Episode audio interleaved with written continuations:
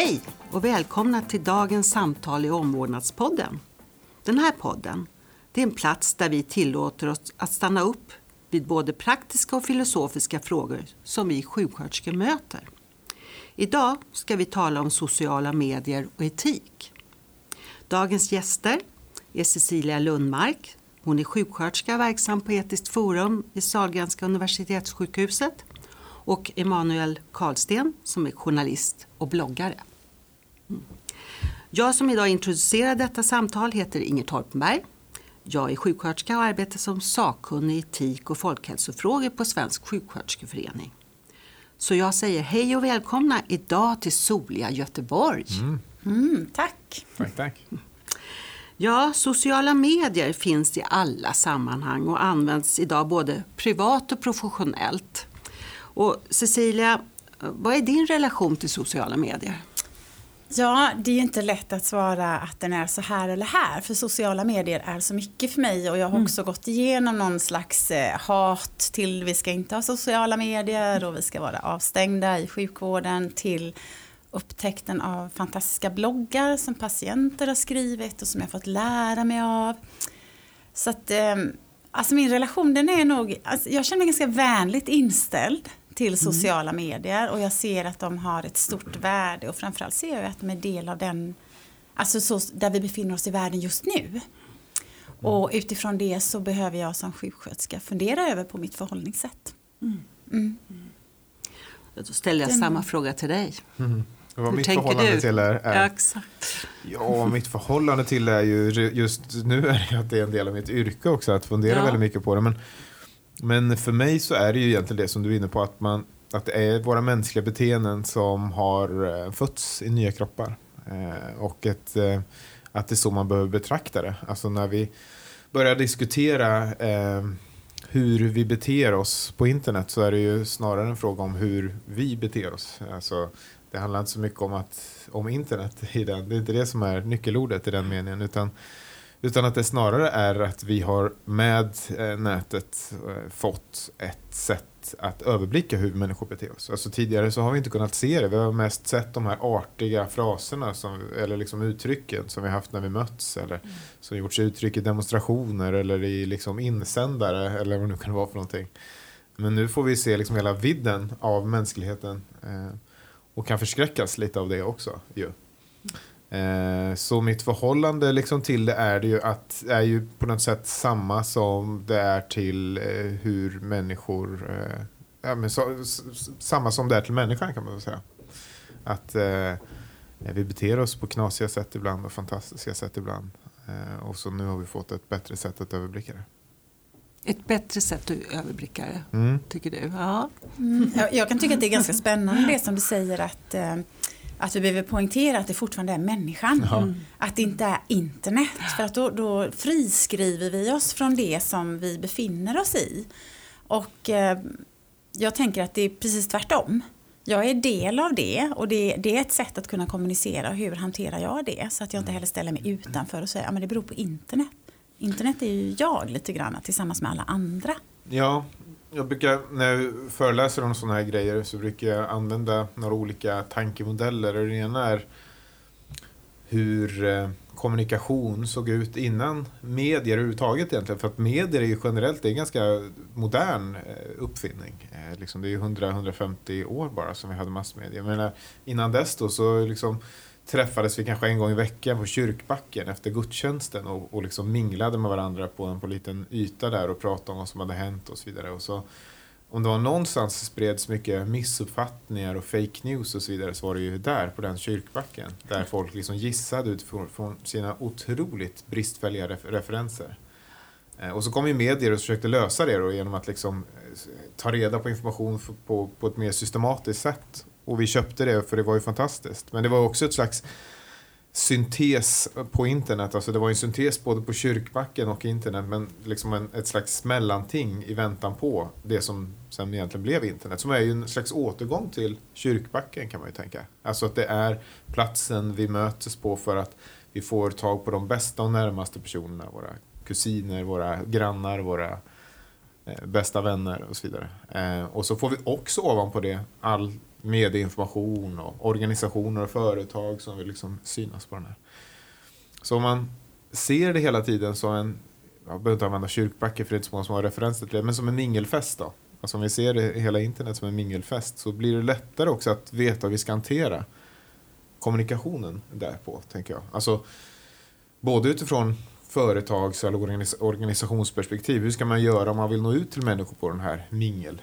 Eh, festen. Det funkar ju inte att komma och liksom med affischer och reklamblad och trycka och dela ut. Så här, det, här, det här vill vi säga så att säga. För det skulle inte funka om vi hade en mingelfest här inne nu. Att någon bara kom in helt plötsligt och inte pratade med någon utan bara tryckte reklamblad i händerna på oss och förväntade oss att vi skulle mm. prata om det eller prata med någon om det. Det som blir specifikt dock, även om det är mingelfest och alla de här möjligheterna, så är det att vården blir ett annat perspektiv tänker jag, som mm. vi ändå behöver vara medvetna om. För att i vården så rör vi oss som antingen som, ja, som sjuksköterska eller någon annan vårdprofession med människor som är sårbara på ett annat sätt. Alltså jag rör mig med patienter och närstående som är här, inte utifrån att de vill vara på den här mingelfesten på sjukhuset, utan de är här för att det mm. finns någonting i deras liv som just nu pågår som de behöver stöd och hjälp med. Så att vi, vi måste ändå förhålla oss på ett lite annorlunda sätt när det gäller sociala medier och vård mm. utifrån min sjuksköterskeroll.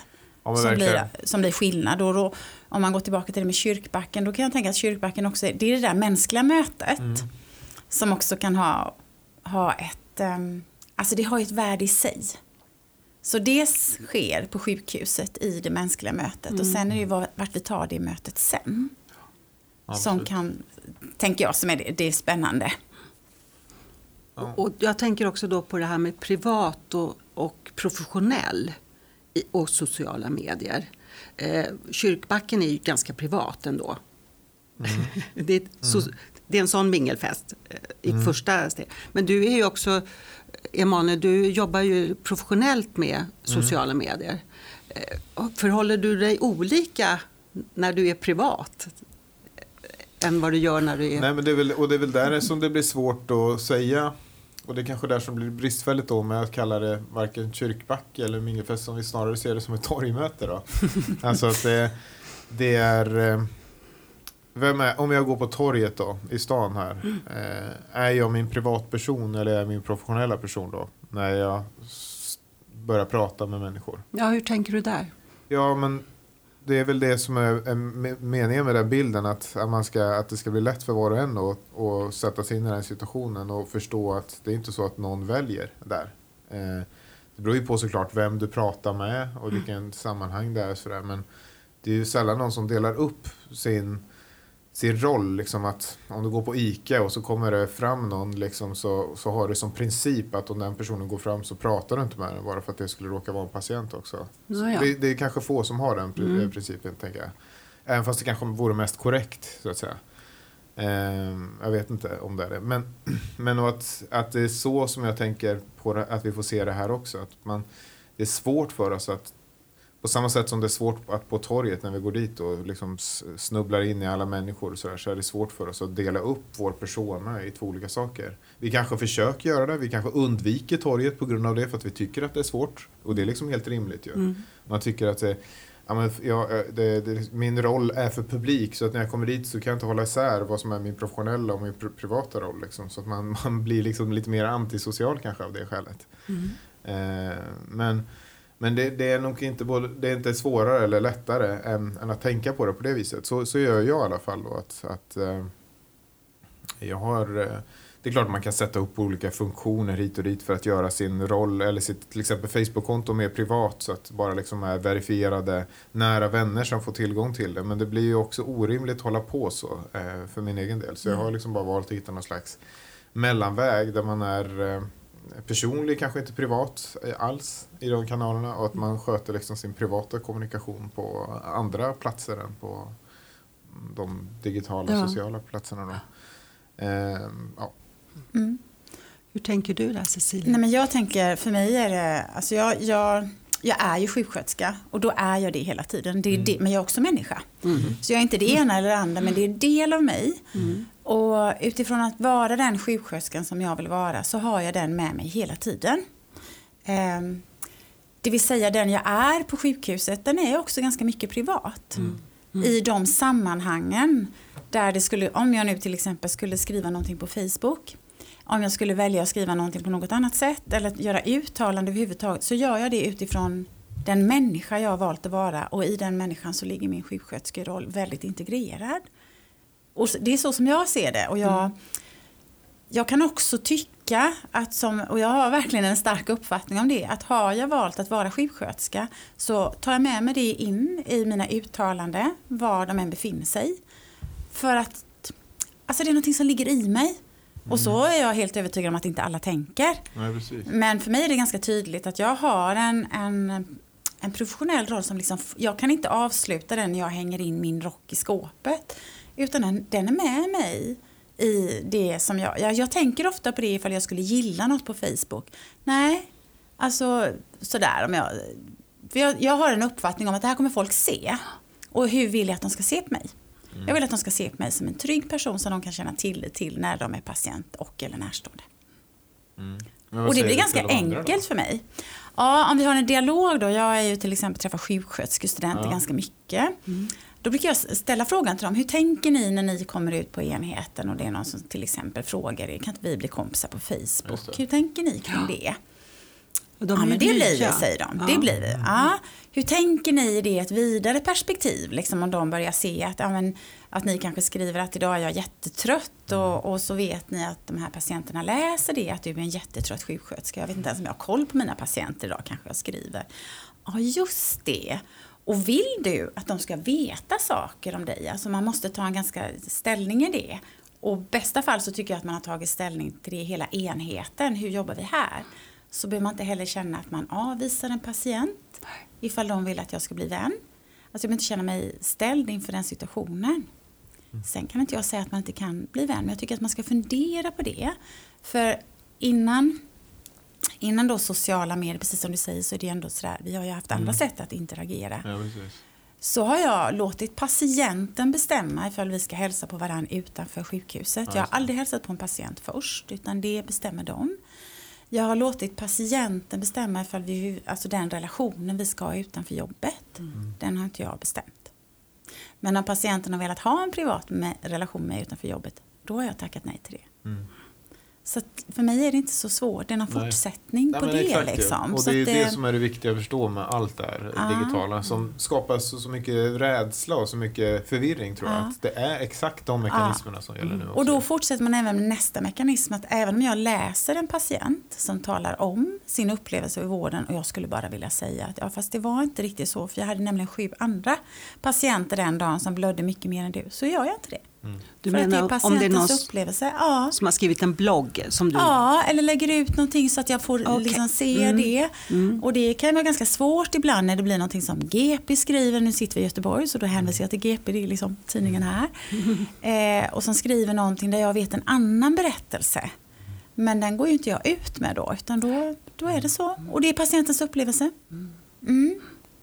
Man får backa lite. Just det här med hälso och sjukvården, det är ju en väldigt något speciell miljö. För att om man som patient då kommer in genom dörrarna så är man ju fortfarande sin, man är en person som nu snart ska bli en patient. Mm. Så att säga. Och man har sin telefon med sig och man är som vanligt ja. och, och klickar mm. lite runt omkring och sådär.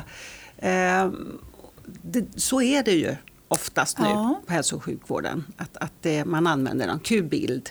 Mm. Jag tar en bild där och så. Mm. Eh, men visst är det så att man ofta har gjort upp några överenskommelser på sjukhusen? Alltså, vi har ju film och fotograferingsförbud. Alltså man får inte lov att ta bilder med risk för att någon annan patient hamnar på bild, någon närstående eller någon vårdprofession som inte heller vill vara på bild. Sen är det svårt att liksom kolla det, men alltså vi har det. Um, Sen, och då kommer det här, ibland kan det vara bra att ta bilder för den egna liksom, tillfrisknande skull. Men då så gör man det tillsammans med vårdprofessionen. så. Mm. Är det alltid enkelt? Nej, det, nej, det är inte alltid nej. enkelt och det är inte alltid lätt att, alltså, ser man idag så är det väldigt få av oss som har namnskyltar med mer än ett förnamn till exempel. Mm. Och det är ju borttaget för att vi blev identifierade. Och jag har själv blivit i en blogg och det var liksom då någonstans jag började fundera över det här. Mm. Och då, var, då var, hade vi en patient som, ehm, som var återkommande mm. och som hade en väldigt tråkig upplevelse i vården. Och det är kanske ofta då man väljer att skriva. Man behöver få tala om och man behöver få bli bekräftad. Och där namngavs vi som antingen vi som var lite upplevd av att vi var lite bättre mm. än de andra. Mm. Och det gjorde ju någonting med oss alla liksom i den personalgruppen. Mm. Dels tyckte de som då namngavs som lite sämre att då kan ju ni ta den här patienten. Och vi var också ganska arga på patienten som gjorde det här mm. med oss. Och um, det fanns, just där fanns det en risk att den patienten fick sämre behandling för ingen ville vara med den patienten. Precis på samma sätt som det skulle kunna vara tvärtom om vi har en patient som skriver väldigt gott om oss. Så kanske vi är lite, alltså, det får inte påverka den vård vi ger. Det får det inte göra. Nej. Men nu börjar du egentligen fråga om, eh, om det är lätt det där med foto. Nej, det är inte alltid enkelt. Nej. Och det är ju så att man kan spela in ett samtal man sitter med i och det kanske inte vi vet om. Och vi ska väl bara vara medvetna om det. Mm. Samtidigt kan det vara jättebra tycker jag. Jag kan säga till mina patienter, spela in det här samtalet nu ifall du har någon hemma som vill veta mm. vad vi har pratat om. Mm, du fick inte med dig någon närstående kanske och vi, mycket information. Då är det jättebra. Mm. Så att, plocka det bra ja och vara uppmärksam på det som kan vara en risk. Mm. Tror jag.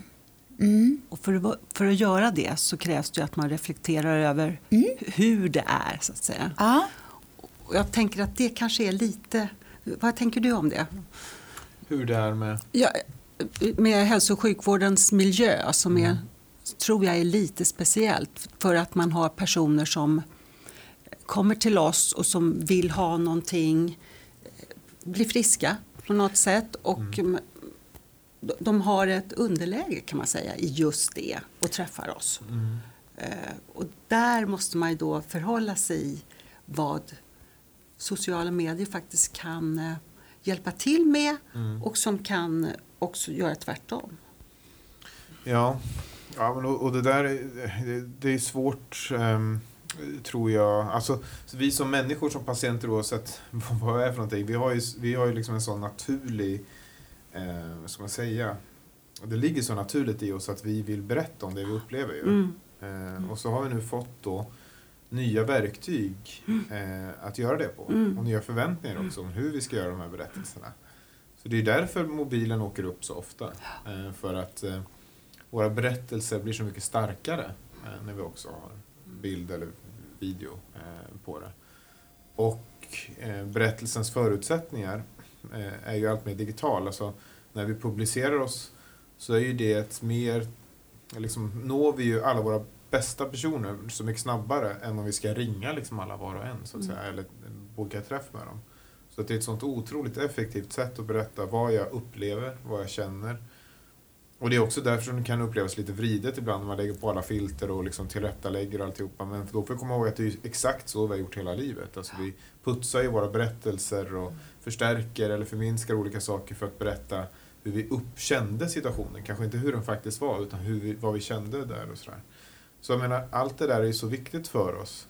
Och blir ju kanske ännu viktigare, ja, det kan ju vara olika för olika personer såklart, men när vi söker vård av olika skäl. Mm. Eh, det kan vara ett viktigt sätt för oss att eh, hitta stöd och få stöd och dela erfarenheter och få andras delade erfarenheter. Och, eller bara liksom eh, säga, rapportera så att säga. Mm. Eh, men eh, svårigheterna eller liksom, ska man säga, integritetsaspekterna i det där, särskilt för anställda, så det, ja. det, det förstår jag att det finns problem i det där eh, som det kanske också blir viktigt att tydliggöra på ett, på ett bra sätt varför det är så. Alltså för att det är så naturligt för oss att se alla de positiva sakerna bara med, med våra olika publiceringar. Mm. Ja, och det skulle kunna vara tvärtom i vården. Jag tror att vi ser alldeles för negativt på det. Mm. Det är min uppfattning, utan jag tycker att vi skulle se mer positivt på det. Alltså att kunna, dels för patienter, en enorm bekräftelse att få skriva en blogg. Mm. Alltså det är ett delande, att få berätta hur jag har det. Och vi kanske, det kanske tyvärr är så att vi i vården inte har tid att lyssna på den berättelsen idag. Så att då får jag dela den någon annanstans. Det kan också vara det som du kanske kallar rapportering, men att jag också kan hålla folk underrättade om hur vi har det i våra mm. familj just nu, för jag orkar inte berätta min berättelse varje dag, mm. hela tiden, för jag är fullt upptagen med att kunna leva. Mm. Men det kan också vara en möjlighet för oss att lära oss mer om patienten. Även om jag inte tycker att vi ska läsa bloggen under pågående behandling. För det skulle kunna påverka mig. Det skulle absolut påverka mig. Antingen skulle jag bli alldeles livrädd för att gå in till den patienten och tänka liksom, oj den kommer skriva om hur dålig jag är så jag går inte in. Eller så skulle jag gå in och tänka, att jag stannar lite längre. Så jag skulle nog kunna vara sån tänker jag. Mm. För så är vi som människor, då får jag också en bekräftelse i det. Men att vi efteråt när vi har haft en patient eller någon annan har haft en patient skulle kunna läsa och lära oss av det. För det är ju, det är någons upplevelse som är i realtid. Alltså den är precis just här nu och vi skulle kunna få så mycket tillbaka till det. Mm. Så att jag skulle vilja säga att vi ibland stänger av för mycket. Mm. Att vi liksom inte, nej men vi och vi är sekretess och här är vi. Och, ja, fast det finns ju så otroligt mycket vi skulle kunna göra. Mm. mm. Och um, och vi skulle kunna stötta varandra som sjuksköterskor eller som vårdprofession. Och, och överhuvudtaget så finns det ett enormt lärande i någonting som också finns tillgängligt. Så är det absolut. Eh, jag, jag, jag är inte negativt men jag, jag, tar ändå upp de här negativa ja. sakerna nu. Och, och det är ju snabbheten skulle jag vilja säga. Mm. Det här att eh, du trycker så har du tryckt. Mm. eh, och mm. eh, när du möter någon och du är arg eller glad mm. eller så, så, så är det den personen som får delge eller får ta, ta, ta emot det. Mm. Och det händer och då kan man också se hur den personen ser ut och hur den reagerar och man kan reparera det man kanske har gjort genom mm. att bli arg eller ledsen eller någonting sånt där. Men när man har tryckt på knappen och varit riktigt arg sådär, mm. då är det bara ute. Eh, och det är svårt att ta tillbaks det. Även om man ursäkta jag menade inte riktigt så där mycket, jag tänkte så här och så blev jag, ja, så. Men då är det för sent. Mm. Eh, och det där tror jag hämmar oss eh, en hel del. För att vi måste alltid blir, vi måste bli så korrekta då eh, ja. eftersom det är så snabbt. Jag tror att det finns mycket i den tanken som mm. vi har med oss. Mm, och så är det säkert. Och då, och, men då blir jag lite sådär fundersam. Vad är det som gör att vi i vården inte finns där för att kunna ta emot ett klagomål utan som gör att upplevelsen är och då, då skulle det kunna bero på flera saker. Det skulle mm. kunna bero på att vi är i den här maktasymmetrin så jag kan faktiskt inte säga det direkt för då är jag rädd att jag inte får den vården. Mm. Eller jag har äntligen kommit igenom akutmottagningen så här är det bäst att jag, är, jag tar inte upp det som jag varit utsatt för nu. Alltså, det skulle kunna vara så också att vi faktiskt inte inbjuder till det. Utan att vi är ganska, eh, ganska ja. kyliga, kalla och tar inte emot det. Och då kan jag gå hem och berätta det istället. Mm. Och så kommer någon annan skriva till mig, det där har jag också varit med om. Mm. Och så blir det en berättelse i det. Så att vi jag tänker att vi, vi är också, alltså vården är otroligt hierarkisk och den är kanske en form av paradigmskifte i att patienter kan börja säga mera. Mm. Och sen kan inte vi svara. Nej. Och det är väl det avsaknaden av att vi inte kan få svara och kanske berätta vår upplevelse ifall det är viktigt. Mm. Jag är inte säker på det, mm. att det alltid är viktigt. För det är inte jag som patient. Nej. Jag vet inte. Nej, men det är väl det där som man får komma ihåg när man bedömer de där eh, skarpa eller hårda orden. Att det är saker som man hade gått hem och sagt liksom, till de som var runt omkring en.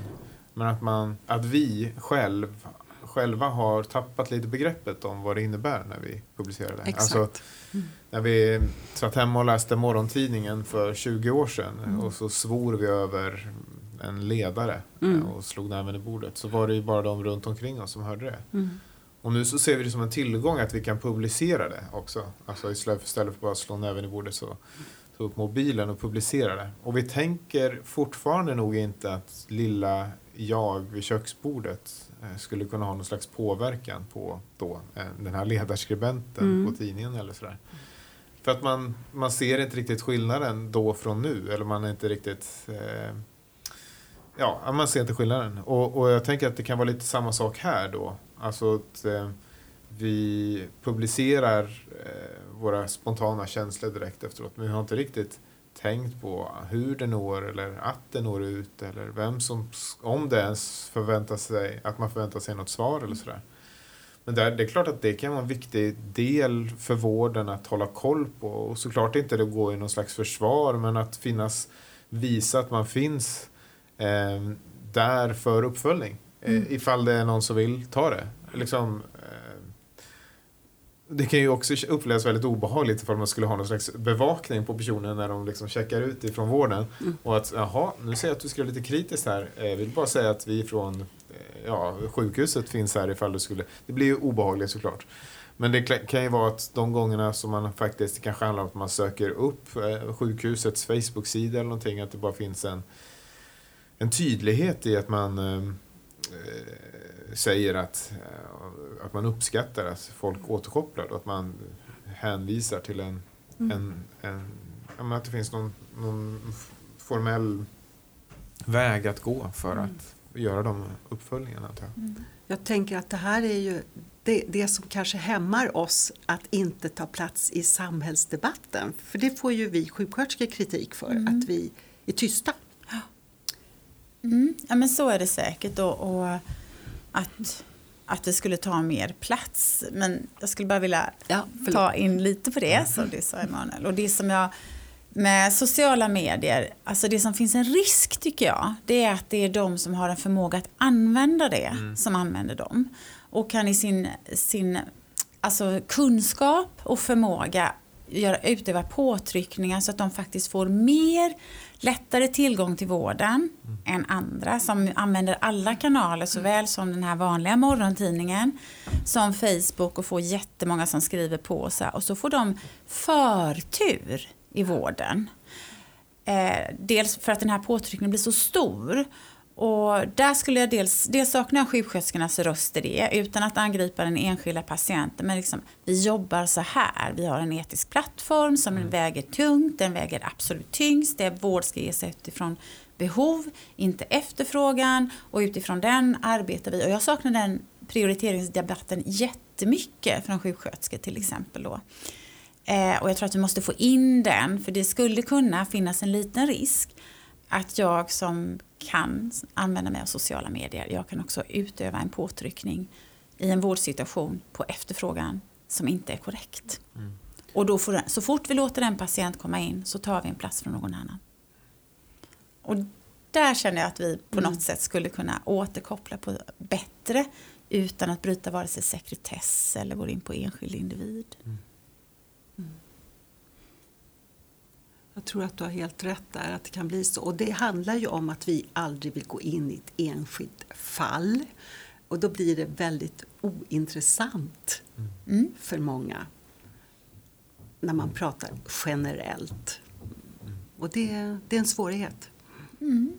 Och vi kanske också skulle vara mer modiga för att kunna gå in, och det vet jag inte, men kanske jag säger någonting som jag inte får säga, men, men att man också skulle vara mer modig att gå in i enskilda fall utan att bryta sekretess om diagnoser, symptom, behandlingar. Men för det som gäller i ett enskilt fall ska ju de bästa värda gälla på nästa fall som är liknande. Att vi resonerar så här. När det blir de här fallen som vi klart och tydligt ser får vård efter att de har utövat påtryckning genom media men klart, oavsett eh, det så är det ju klart att, att eh, man behöver en tydligare röst också. Alltså i den här nya världen då eh, så förväntar man sig också att organisationer och företag ska liksom bete sig så som människor beter sig på ett torg till exempel och delta i debatten. Och problemet blir ju särskilt för organisationer som har förlitat sig väldigt mycket på sin auktoritet kanske eller sådär att man, man blir överkörd och omkörd och, och ointressant. Och en, en röst som, som helt enkelt försvinner då. Så det blir ju superviktigt där att inte bara höras när man har någonting som andra ska ta emot utan att man också är där för att man vill delta i något, ja, något typ av samtal. Ju. Mm. Och att man visar att man är någon som kan delta eh, i samtal. Och, och visa kanske ännu mer då att i de fall man inte kan delta så gör man det av de här skälen som är liksom mm. av de etiska skälen. Mm. det kan vara för någonting då. Um, jag tror att de, de är superviktiga för att upprätthålla förtroende för institutioner och sådär. Um, för att det är ju det, är det som har hänt väldigt mycket i samhället just nu att eh, folk har fått tillgång till det här eh, nya distributionsplattformen internet eh, som liksom har brutit alla distributionsmonopol som medier medier haft till exempel tidigare. Och med den nya stora plattformen så skapas det en ny förväntan på att man ska bli lyssnad på på ett annat sätt också. Alltså inte lyssnad på var fjärde år när det är val eller något liknande. Utan bli lyssnad på hela tiden och eh, känna att man är delaktig i samhällets alla olika nivåer och sådär. Och det är ju ett ansvar som inte bara faller på politikerna utan alla eh, företag och institutioner i samhället då, att visa att vi tar dig som medborgare eller som patient eller någonting på, på allvar på den plattform som är viktigast för dig kanske många gånger. Mm, och det är viktigt att komma ihåg att den plattformen som vi pratar om här, det är den mm. internetplattformen och sen måste vi ha en annan för mm. de som inte är där också så att vi inte lägger allt fokus där. Utan, mm. alltså det, och det är ju den balansen som vi, måste, vi är skyldiga att upprätthålla så vi inte tappar den här gruppen ja. som inte är där ännu. Och det är, jag menar, så har det varit var, varje teknikskifte, så var det med med telefonen när den kommer med. Liksom. Vi får inte glömma människorna som kommer hit och ser. Liksom, ser ja. så, så, vi har klarat den balansen. Eh, mm. Så man ska liksom inte göra det för en stor grej heller tror jag. Men det är ju jätteviktigt.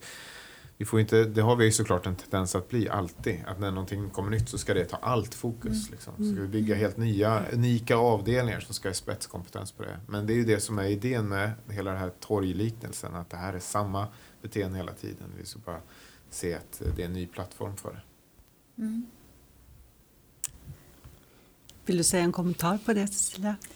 Nej, innan vi, ja, nej innan vi avslutar jag, det här säger samtalet. en kommentar. Ja. Att jag, nej, men jag håller ju med dig i det du säger precis. Nästan. för jag tänker ändå att just för att vi är vård så får vi vara lite extra om de sårbara, sköra som inte har kommit med. Mm man behöver inte alltid vänta på de som är där, men just för att det är vård så, så ligger det i mitt uppdrag, mm. i vårdens uppdrag, att även ta med de sista. Mm. De första kan redan få springa iväg. Tack. Det får bli slutordet på det här samtalet. Stort tack till dig Cecilia Lundmark och dig Emanuel Karsten som har samtalat här idag. Och stort tack till er som har lyssnat. Ni har lyssnat på Omvårdnadspodden från Svensk sjuksköterskeförening. Föreningen arbetar för sjuksköterskans professionella utveckling och en god omvårdnad. I över hundra år har vi tagit ansvar för och engagerat oss i omvårdnad, i forskning, etik, utbildning och kvalitet. För patientens, vårdens och hela samhällets bästa.